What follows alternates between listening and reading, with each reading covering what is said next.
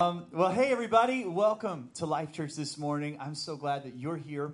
Um, for those of you who don't know who I am, and I know there's a few online that might not, uh, my name is Matt. I'm the lead pastor here along with my wife, Tanya, and we have the pleasure of pastoring Life Church along with Pastors Mike and Ev. And uh, again, it's always an honor to be able to stand before you, to be able to share the Word of God with you. And you guys, this morning, we're going to keep going in our sermon series in the book of Acts. Um, we have to dive right into it right now because I've got a lot of material to get through. Don't worry, I can talk really fast. Okay? So I can talk fast. And I, have got, I, I, really feel like God's put a great word on my heart for us this morning uh, out of the book of Acts. Uh, for those of you who haven't been with us, we've been in a series called We the Church. And the idea is that the book of Acts really is the origin story of us. It's the origin story of the church. And whenever you become a part of an organization or you join in with another person, as you be, continue to uh, spend time with them and commit to them, their story becomes part of your story. Yeah. Come on, Brian's story becomes part of our story this morning. Amen? His story, his testimony becomes part of our story this morning about the goodness of God and his healing power. Amen? And so when we read these stories in the book of Acts, they're not just historical anecdotes, okay, things that we can read and see here, but these are things that actually apply to us. And so what we've been doing is we've been going chapter by chapter, and in each chapter we've been making a statement about uh, we, the church. And this morning, I want to do, as I want to just quickly review those statements. And then today, you guys, we are in Acts chapter 7. Pastor Dave was here last night. How, yes, last week, pardon me. How many people enjoyed Pastor Dave last yeah, week? Awesome. Wasn't that awesome? Thank you, Pastor Dave, if you're watching this. Um, I thought that was such an awesome word. I did tell him, I, I told, called him twice. I said, Pastor Dave, if God puts something on your heart for the church, for our church that morning, go for it. And, uh, and he did, and I was so grateful that he had the freedom and, and was able to do that. And bring us such a great word. Uh, uh, and uh, on overcoming discouragement. If you didn't get a chance to check it out, you should. Uh, it is online uh, from last week. But this morning, some of the statements we've been making. Acts chapter 1. We, the church, are empowered by the Holy Spirit to fulfill the purpose that God has given us. Acts chapter 2. We, the church, are initiated through repentance and water baptism into a spirit filled life. Acts chapter 3. We, the church, were birthed out of miraculous signs and wonders that point to the redemptive work of Christ. Acts chapter 4, even when facing opposition, we, the church, receive boldness and enabling grace through prayer. Acts chapter 5, we, the church, are followers and representatives of a holy God and recipients of his grace. Acts chapter 6, we, the church, are called to be a proactive uh, participants in fulfilling the mission of Jesus. And now, today, church, Acts chapter 7 and 8, by the way, we're getting through two. Yes, that's right. You heard me correctly. We're going to get through two we, the church, were founded by followers of Jesus who, through his grace, refused to compromise on their convictions. Refused to compromise on their convictions. This morning, church, I'm going to be speaking to you on the subject radical faith. Radical faith. Let's pray. Heavenly Father, we thank you this morning for your word that we're about to dive into, Lord God. We thank you that your word is living and active, it is sharper than a two edged sword. Father God, we thank you this morning that uh, you are here with us now, Lord God, even in this place, Lord Jesus, and your presence, Lord God, is what we need. And we pray this morning that as I speak these words, that they would go deep in our hearts and they would be planted deep, God, and that our lives would be changed as we understand what it is that you want to say to us today, Lord God. We pray that there would be a, a specific word for each person here this morning that not one person would leave the same, that we would all be changed, we ask. In Jesus' name. And everybody said, Amen. Okay, so Acts chapter 7 and chapter 8. You're like, how are we going to do that?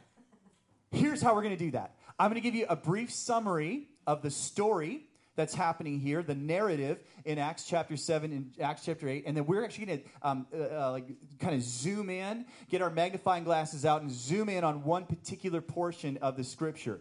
And we're actually going to do Acts chapter 7 today as our main focus. But I want to bring you up to speed on what's going on. So, to bring you up to speed, it starts with a man named Stephen. And we heard about him two weeks back. Stephen was a deacon. His job was to organize uh, handing out the food at the temple to the widows. See, there was a big kerfuffle that had taken place there because uh, a, a certain widows were claiming, the Hellenistic Jews were claiming that they weren't getting the same amount of food as everybody else. And it was causing all this drama behind the scenes. And come on, church, we don't know anything about drama, do we? I mean, really, honestly. Um, so there, there's all this drama going on behind the scenes, all this, you know, she's getting more than me and she's not getting enough. And the apostles are pulling their hair out, going, my goodness, we're wasting, you know, the, the gift that God's given us. What do we do? And they said, Well, we need to appoint some people to take over this ministry for us. So they found some men who were full of faith in the Holy Ghost. I love that it says that about them. And one of these men was a man by the name of Stephen, and they pointed him out in particular as a man that was full of faith and the Holy Ghost. And so Stephen uh, went out and he organized, he rocked this thing, he, he served tables, he, he made sure that everybody got what they needed, but at the same time, he was uh, performing great signs and wonders in everything that he was doing. And people started to hear about it all over the place and started to, to cause this uproar and revival to take place in this area. And so there was some pushback because the, the, the, the, the leaders, I, I got to speed up here, the leaders were, um, the leaders were coming against him and they, and, and they started to accuse him and, and, uh, and they were feeling intimidated by him. They were, they were feeling threatened. And so they, they arrested him and they brought him in. This is where we're at right now. So in Acts chapter 6, uh, Stephen is arrested, brought before the high council, and accused of always speaking against the law of Moses and the temple. This is a false accusation, by the way. They accused him saying that Jesus would destroy the temple that he said that Jesus would destroy the temple and destroy the customs that Moses had handed down. In Acts chapter 7, verses 1 uh, through 50, uh, when St- Stephen is asked if the accusations are true, he launches into a panorama. I just like that word a panorama of the Old Testament history. Um, and so he starts to give them basically a, a, a, a, reference of history. He starts to just speak about the history of the Jewish people to them. And, and uh, we're going to get into that in just a second. I won't comment on that right now. Stephen ends his speech by tying in the current Jewish leadership with the leaders of the past who continually resist the Holy Spirit. Then, uh, Acts chapter 7 54, Stephen's defense sends the council into an uproar but Stephen sees past their accusations into a heavenly vision, and he declares it to the council, saying that he sees Jesus at the right hand of the Father. They drag him out of the city, they stone him while he continues to pray and intercede for his executioners, and he dies as the first recorded martyr of the Christian church. Okay, that's Stephen. Okay, now we move into chapter 8. You guys still with me? Yeah. Okay, this is like a ride at Disneyland, right? You gotta, you gotta like strap in and get ready to go. Because here we go. Eight, now, now, number eight. Here goes. Next, we have uh, kind of a what that does, that persecution, is it starts to push the disciples and the apostles out of the area of Jerusalem, out into where they're actually supposed to be going, which is out towards the Gentiles. And next, we find this man named Philip, an apostle who is in uh, uh, with the Samaritans. And the Bible tells us that he is doing performing amazing miracles, that there are uh, uh, deliverances that are taking place. In fact, one of the local celebrities who happens to be a sorcerer kind of interesting. His name is Simon, gets radically saved as well. Now, Peter and John hear about what's going on with Philip, so they come up to give him some support and help him out. And Simon offers, the, the sorcerer, offers Peter money for a supernatural power that he's seen in Philip. Peter rebukes him for having a jealous heart, and Simon repents. Okay, my favorite verse, by the way, in that particular passage is Acts chapter 8, verse 8, so where it says, So there was great joy in the city. Come on, could it be said of us that, man, because of the, the work that you're doing for the Lord, because of the presence of God that abides in your church, there is great joy in White Rock? Amen? Yes. Could, we, could it be said of us? So then, Acts chapter 8, verse 26, Philip is led by the Spirit to go to the south road between Gaza and Jerusalem. He meets up with an Ethiopian eunuch and explains a passage of scripture that is, he happens to be reading, uh, sharing Jesus with him. The eunuch believes, is baptized on the side of the road. He says, Hey, listen, there's water down there. What's to stop us from being baptized? Philip's like, I don't know. Let's do it. And so they baptize him right there. And the moment, I love this part, moment that he's baptized, it says that he disappears from the Ethiopian's eyes. So, um, is this like, you know, biblical translation? God takes him from one area and takes him to somewhere else? That's pretty cool. Um, and so, what do they call that in Star Trek again? teleportation beam me up yeah yeah that's what it is so he this is this is a biblical this is this is where they got the idea i'm sure um, and so Philip uh, disappears from this area. He goes 20 miles away to a town called Azotus, okay? And that is Acts 7 and eight. Yeah, ice cream. We're done. Okay, that's it. You, no, I'm sorry. I worked really hard on this message, okay? So we got to keep going. No, I'm kidding. No, guys, um, so we're gonna what we're gonna do is we're gonna focus this morning radical faith and again on acts chapter 7 and what we're focusing on today specifically is stephen's defense before the sanhedrin and then how god interacts with him in that defense. And we're to learn some things from his defense and from the way that he speaks that is to i believe encourage you today in your walk with jesus when we know that we, the church, were founded by people who had strong convictions and would not allow any persecution to tear away those convictions. Come on, could that be said of us today? That we know who we are in Christ, that we know who our God is, and that we stand firm upon His word. Amen? So, here we go. We're going to dive into this story of, of, of, of uh, Stephen's accusations. We're going to start actually back in Acts chapter 6 verses 11 through 14. And this is what happens in that particular passage. So, again, Stephen, a man full of faith, the Holy Ghost, performing miracles. And there's this group of religious leaders that are threatened by him. And so they come and they decide that they're going to go after him. So they hire these men, they call up these people, they, they incent them to come up and make false accusations against Stephen. And this is what they say they sent false accusations, false witnesses to accuse Stephen of saying that Jesus would destroy the temple and change the customs of Moses that, uh, that he had handed down. Now, since these were false witnesses, that's a good sign, by the way.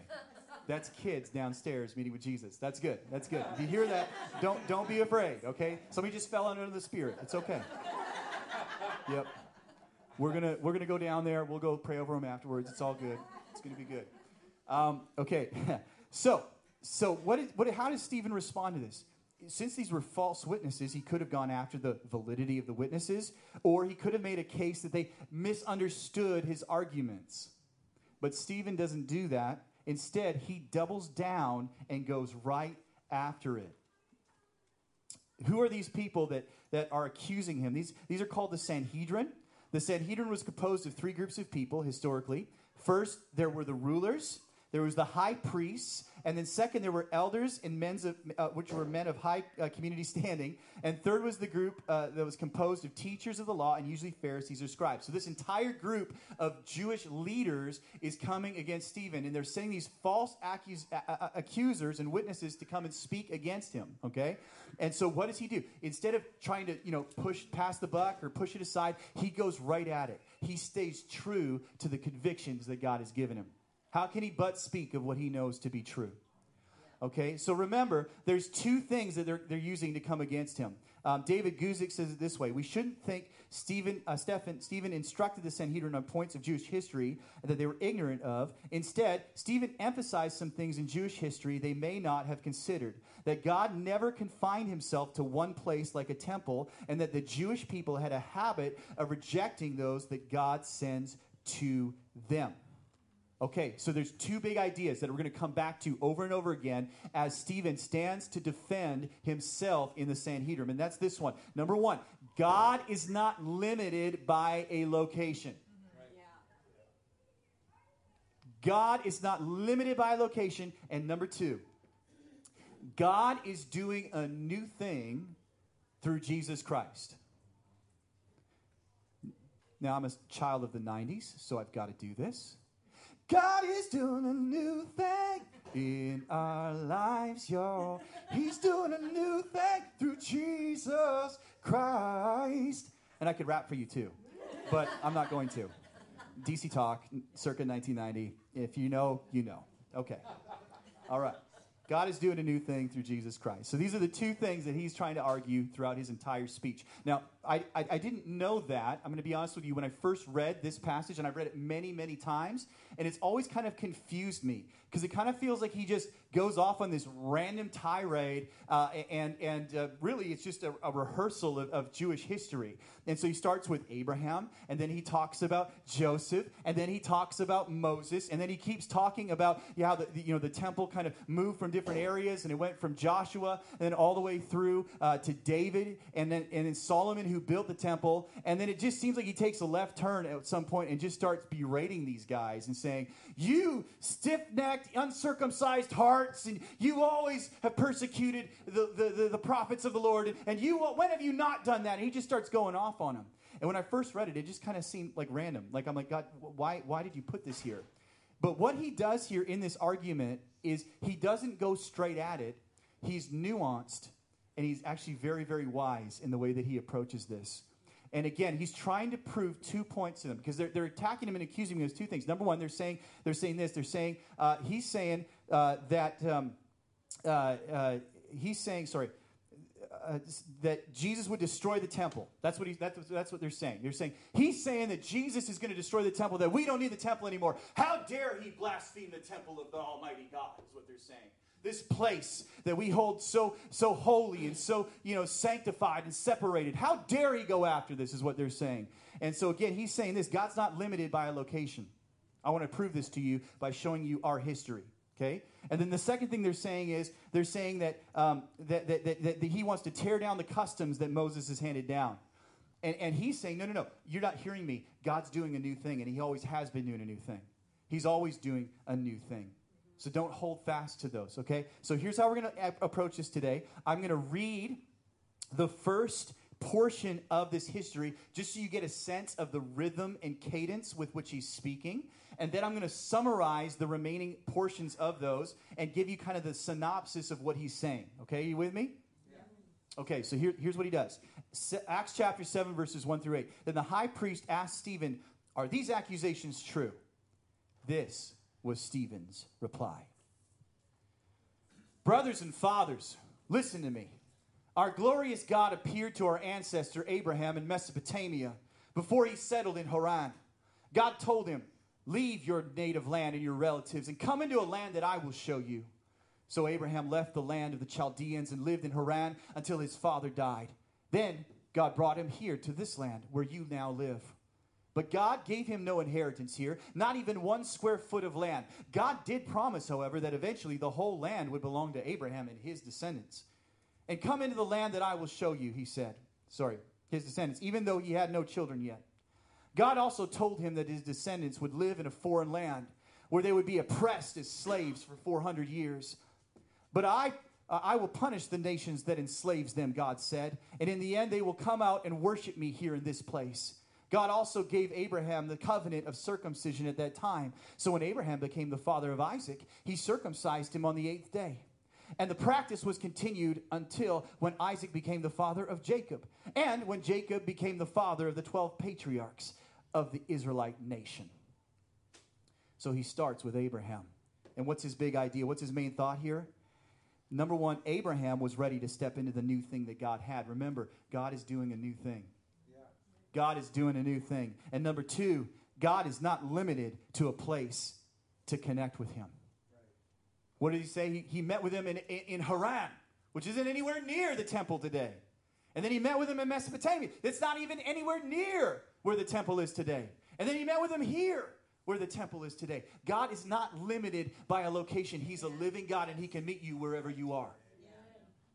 Come on, that's a word for somebody in here today. God is not limited by a location. God can meet you wherever you are.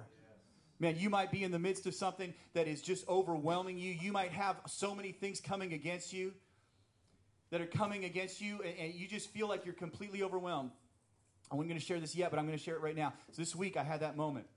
I had this moment where I was walking in my kitchen, and I just, my brain was just bombarded. It just felt like there was so much that was coming at me and I was feeling it. It was just like every angle, you know, it was just like, you know, business things and then other things and then vision and all this stuff. It's just like, and I just, I just got completely overwhelmed. And here's what happened, church. This is amazing. As I'm overwhelmed, I don't even know how it happened. Okay, I'm not going to take any credit for this. I'm going to say, hey, uh, your pastor is so spiritual that uh, what I did in that moment is I got on my knees in the back of the house and I began to cry out to the Lord. I wish I could tell you that. But that's not what happened. I was literally walking up to my stairs when prayer just started pouring out of my mouth. And when I start to pray, I'm not going to ask, is that God? I'm going to be like, that's grace. And I'm going to be strong in the grace. So I just started praying. I couldn't stop. And every item that I was worrying about and struggling with just started popping out of my mouth towards the Lord. It just came out. And then Tanya came down and she was feeling it too. And I said, honey, I know what we need to do. Come on, we're pastors. We should know this. And we got in the car together and we just, we just held hands and we just started to pray out these things that God had put in our place. Listen, He's not limited by a location, He can meet you right where you are.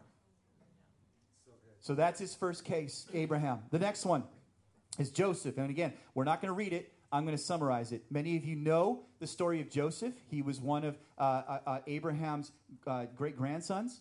And Joseph was, uh, his brothers were jealous. He had a bunch of brothers, 12 brothers. They were jealous, 11 brothers.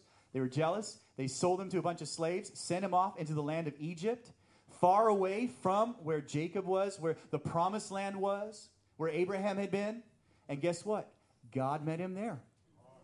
God met him there. God met him in an Egyptian prison. God met him where he was, and he, he raised him up and gave him a position of power so that he could save his family during a time of famine.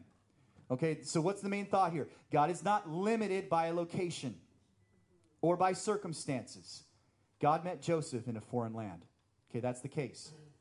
Remember, the accusations are hey, you're saying that um, were the accusations again. Sorry.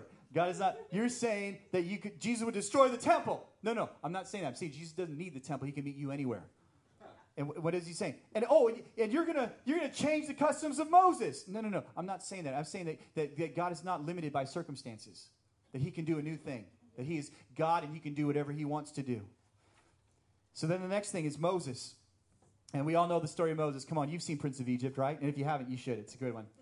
Prince of, Egypt, you know, the, the, the, baby that's, that's brought up from the river and it's and, and saved and taken in by the princess of Egypt, raised up as a prince of Egypt um, and has this position of privilege, this position of power, and, and gets this conviction in his heart that, that God wants to use this position of uh, privilege and power to go out and, and save his, his, his people. So he goes out to do that, and what happens? He sees uh, them uh, struggling with one of the one of the overlords, one of the one of the, the, the, the guards, and he says, "I'm going to do something about it." So he kills the guard dumps him in the sand, hopes that nobody sees him, and it turns out everybody does see him, and he has to flee into the wilderness, right?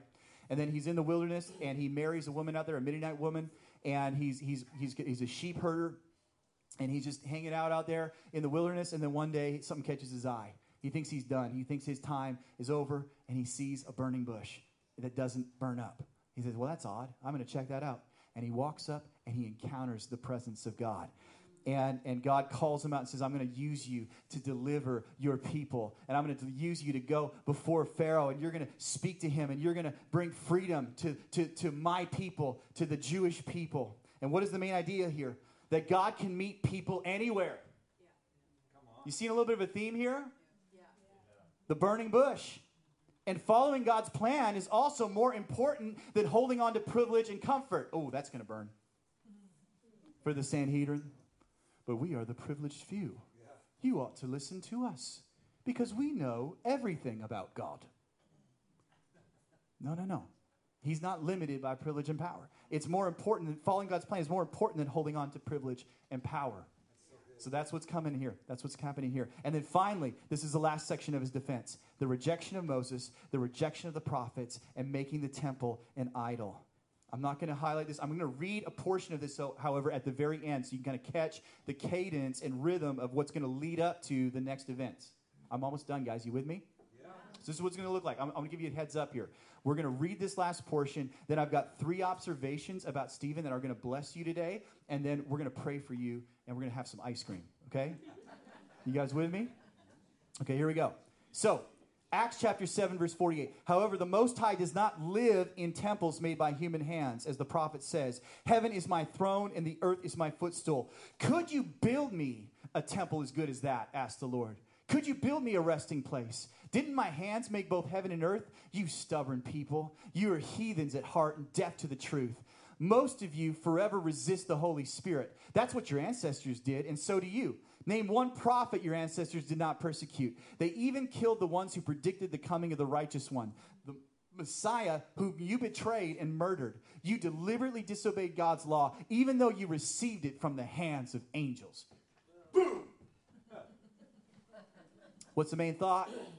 Stephen is accusing the Sanhedrin of keeping in line with their ancestors in rejecting the plan of God. So, one of the things that's mentioned in this passage that we didn't read is that when Moses came down with the law, the first thing that the people did was reject him. They, they said, well, actually, before he even came down, they said, well, we don't believe that Moses is the man of God that he's called us to be. So, what we're going to do is we're actually just going to create our own God. And we're going to do our own thing. And we're going to go our own way. And he's making this case that this has happened over and over and over again that these people have turned these um, religious items into idols and they've begun to worship the items rather than the God that they represent. Yeah, right. So that's what he's going after here. And he says this Stephen is accusing the Sanhedrin of keeping in line with their ancestors, rejecting the plan of God, idolizing the temple, and holding to tradition, comfort, and privilege over the move of God. Remember what he's communicating here. He's communicating that God is not limited by location and that God is doing a new thing through Jesus Christ. He's not limited by location. He's doing a new thing through Jesus Christ. We, the church, were founded by followers of Jesus who experienced his presence and through his grace refused to compromise on their convictions. Again, Stephen could have you know, maybe sideswipe this. He could have maybe spoken about, I don't think you understood me properly, and he could have changed the narrative. But he held true to the conviction that God had given him and put in his heart. And I, I was going to finish the story because we're going to come back around to it in just a moment. So, what happens after this? Stephen is, you know, obviously very, very direct, very clear. And the Bible says this, and I'm going to read it from the New King James Version. The Bible says, when they heard these things, they were cut to the heart. In other words, the Holy Spirit convicted them and they got it. Oh man, we have been limiting the presence of God to a location. We have not been honoring it.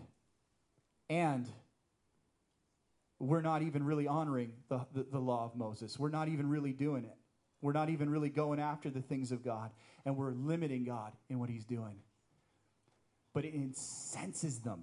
And this part always kind of grabs me because it says that they lose, it doesn't say this, but this is this is modern vernacular. They lose their absolute minds. Yeah.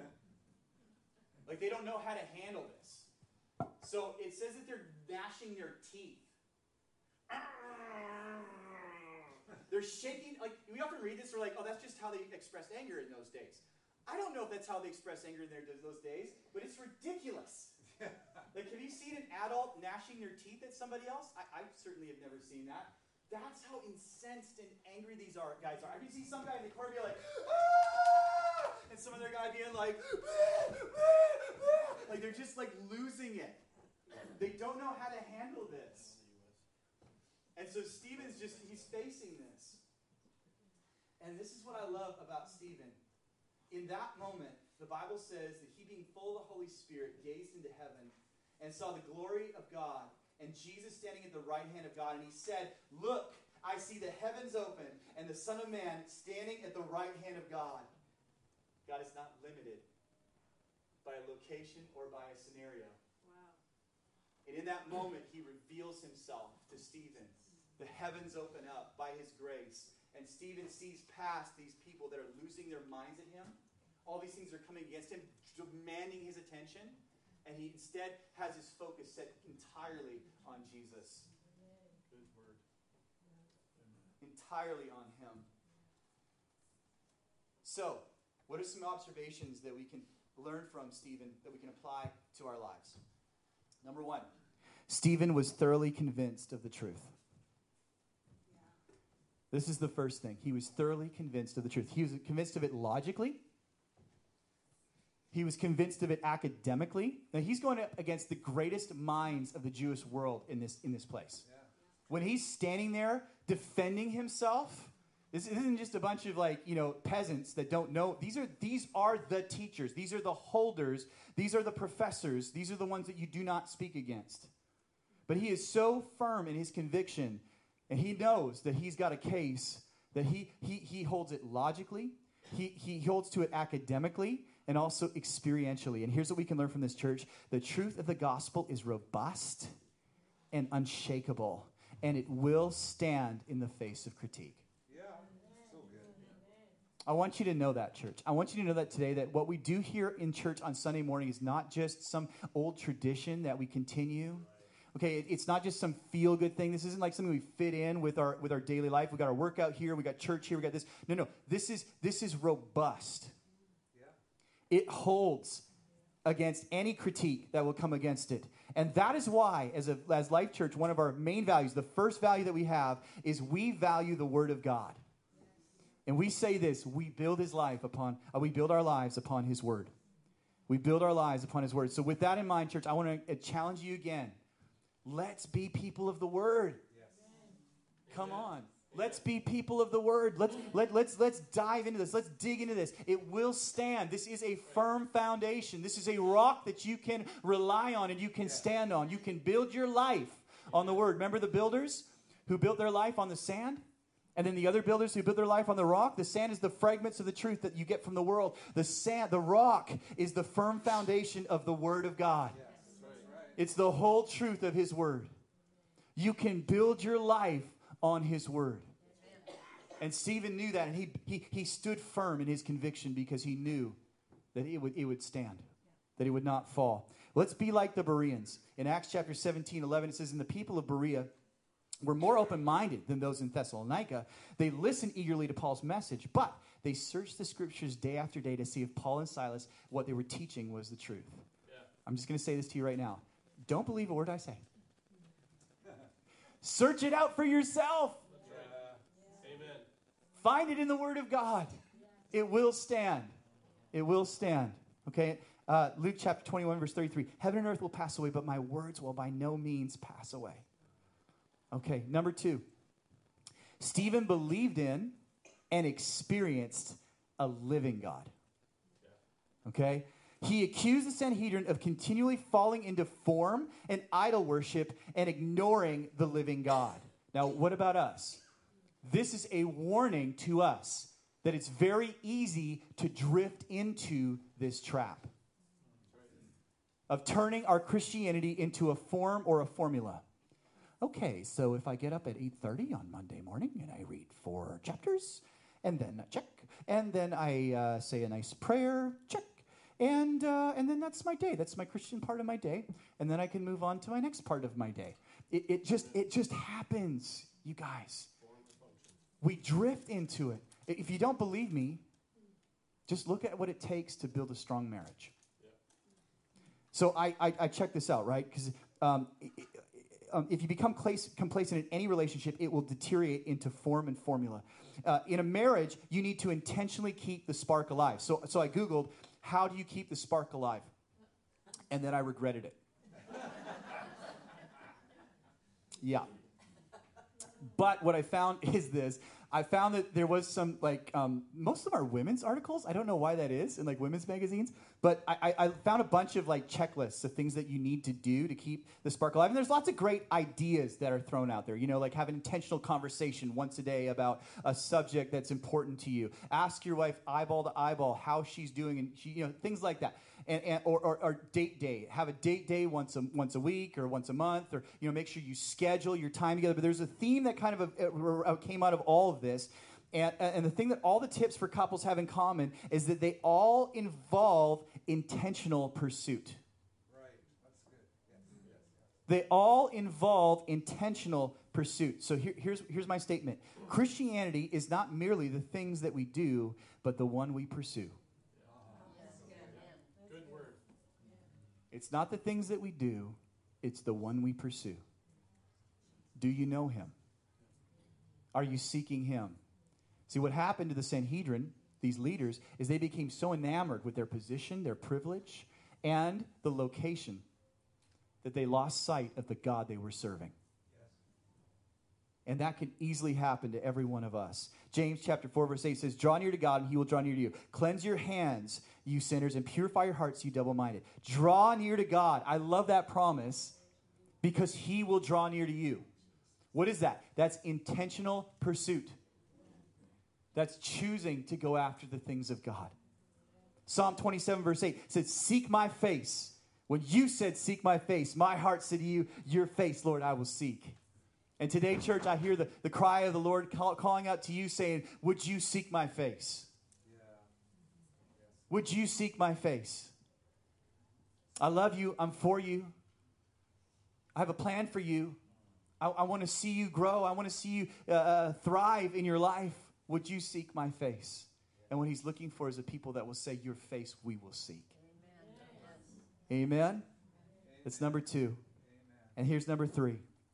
Stephen argued that God that God was not limited by a place and that he could meet whomever he wanted to whenever he wanted to. Here's my biggest statement on this one. God's imminent presence is not limited by anything. And this is where I was going to tell that story that I told earlier. And that's why I was going to tell that story right now. But I've got a lot of scriptures for you. It's not limited by anything. Romans 8:38 says, "And I'm convinced that nothing can ever separate us from the love of God, neither death nor life nor angels nor demons, neither our fears for today nor our worries about tomorrow, it, not even the powers of hell can separate us from God's love." No power in the sky above or in the earth below. Indeed, nothing in all of creation will ever be able to separate us from the love of God that is revealed in Christ Jesus our Lord. Matthew 28 20 says, Teach these new disciples to obey all the commands I've given you, and be sure of this I'm with you always, even to the ends of the age. Psalm 46, verse 1 our, our God is our refuge and our strength, a very present help in trouble. He's not limited by a location. He's not limited by any circumstance that you're facing. He is an ever present help in times of trouble. Acts uh, 7:48 and this is Stephen saying, however, the Most High doesn't live in a temple made by human hands. As the prophet says, Heaven is my throne, the earth is my footstool. Could you build me a temple as good as that? asked the Lord. Could you build me such a resting place? Didn't my hands make both heaven and earth? He's everywhere, He's all around us. He's with you in your storm, He's with you on the good days, and He's with you in the bad days. He is here. So now, how, how do we conclude this today? And I'm going to conclude it by telling you what happened with Stephen, who just finished making such a, an eloquent case for the fact that our God is always with us and that Jesus is doing a new thing. But Stephen, full of the Holy Ghost, gazed steadily into heaven and saw the glory of God. And he saw Jesus standing in the place of honor at God's right hand. And he told them, Look, I see the heavens opened and the Son of Man standing in the place of honor at God's right hand. Then they put their hands over their ears and began shouting. They rushed at him and dragged him out of the city and began to stone him. His accusers took off their coats and laid them at the feet of a young man named Saul. And as they stoned him, what did Stephen do? He prayed, Lord Jesus, receive my spirit. He fell to his knees, shouting, Lord, don't charge them with this sin. And with that, he died. Jesus is not limited, and he can do a new thing even when you're, what you're facing is genuinely overwhelming. He can meet you right where you are. All of us, many of us, are never going to face something this intense. But we will face life. We will face challenges. We will face circumstances and we will face feelings. We will face sickness. We will face many different things in this world. And the Bible says, in this world, you will have trials and tribulation, but have faith. Why? Because He has overcome the world. Come on, will we, be, will we be a people that draw near to Him? Will we be a people that know Him, that are firm in our convictions, that understand who our God is, so that we too can stand? So that we too can stand. Let's bow our heads for a moment.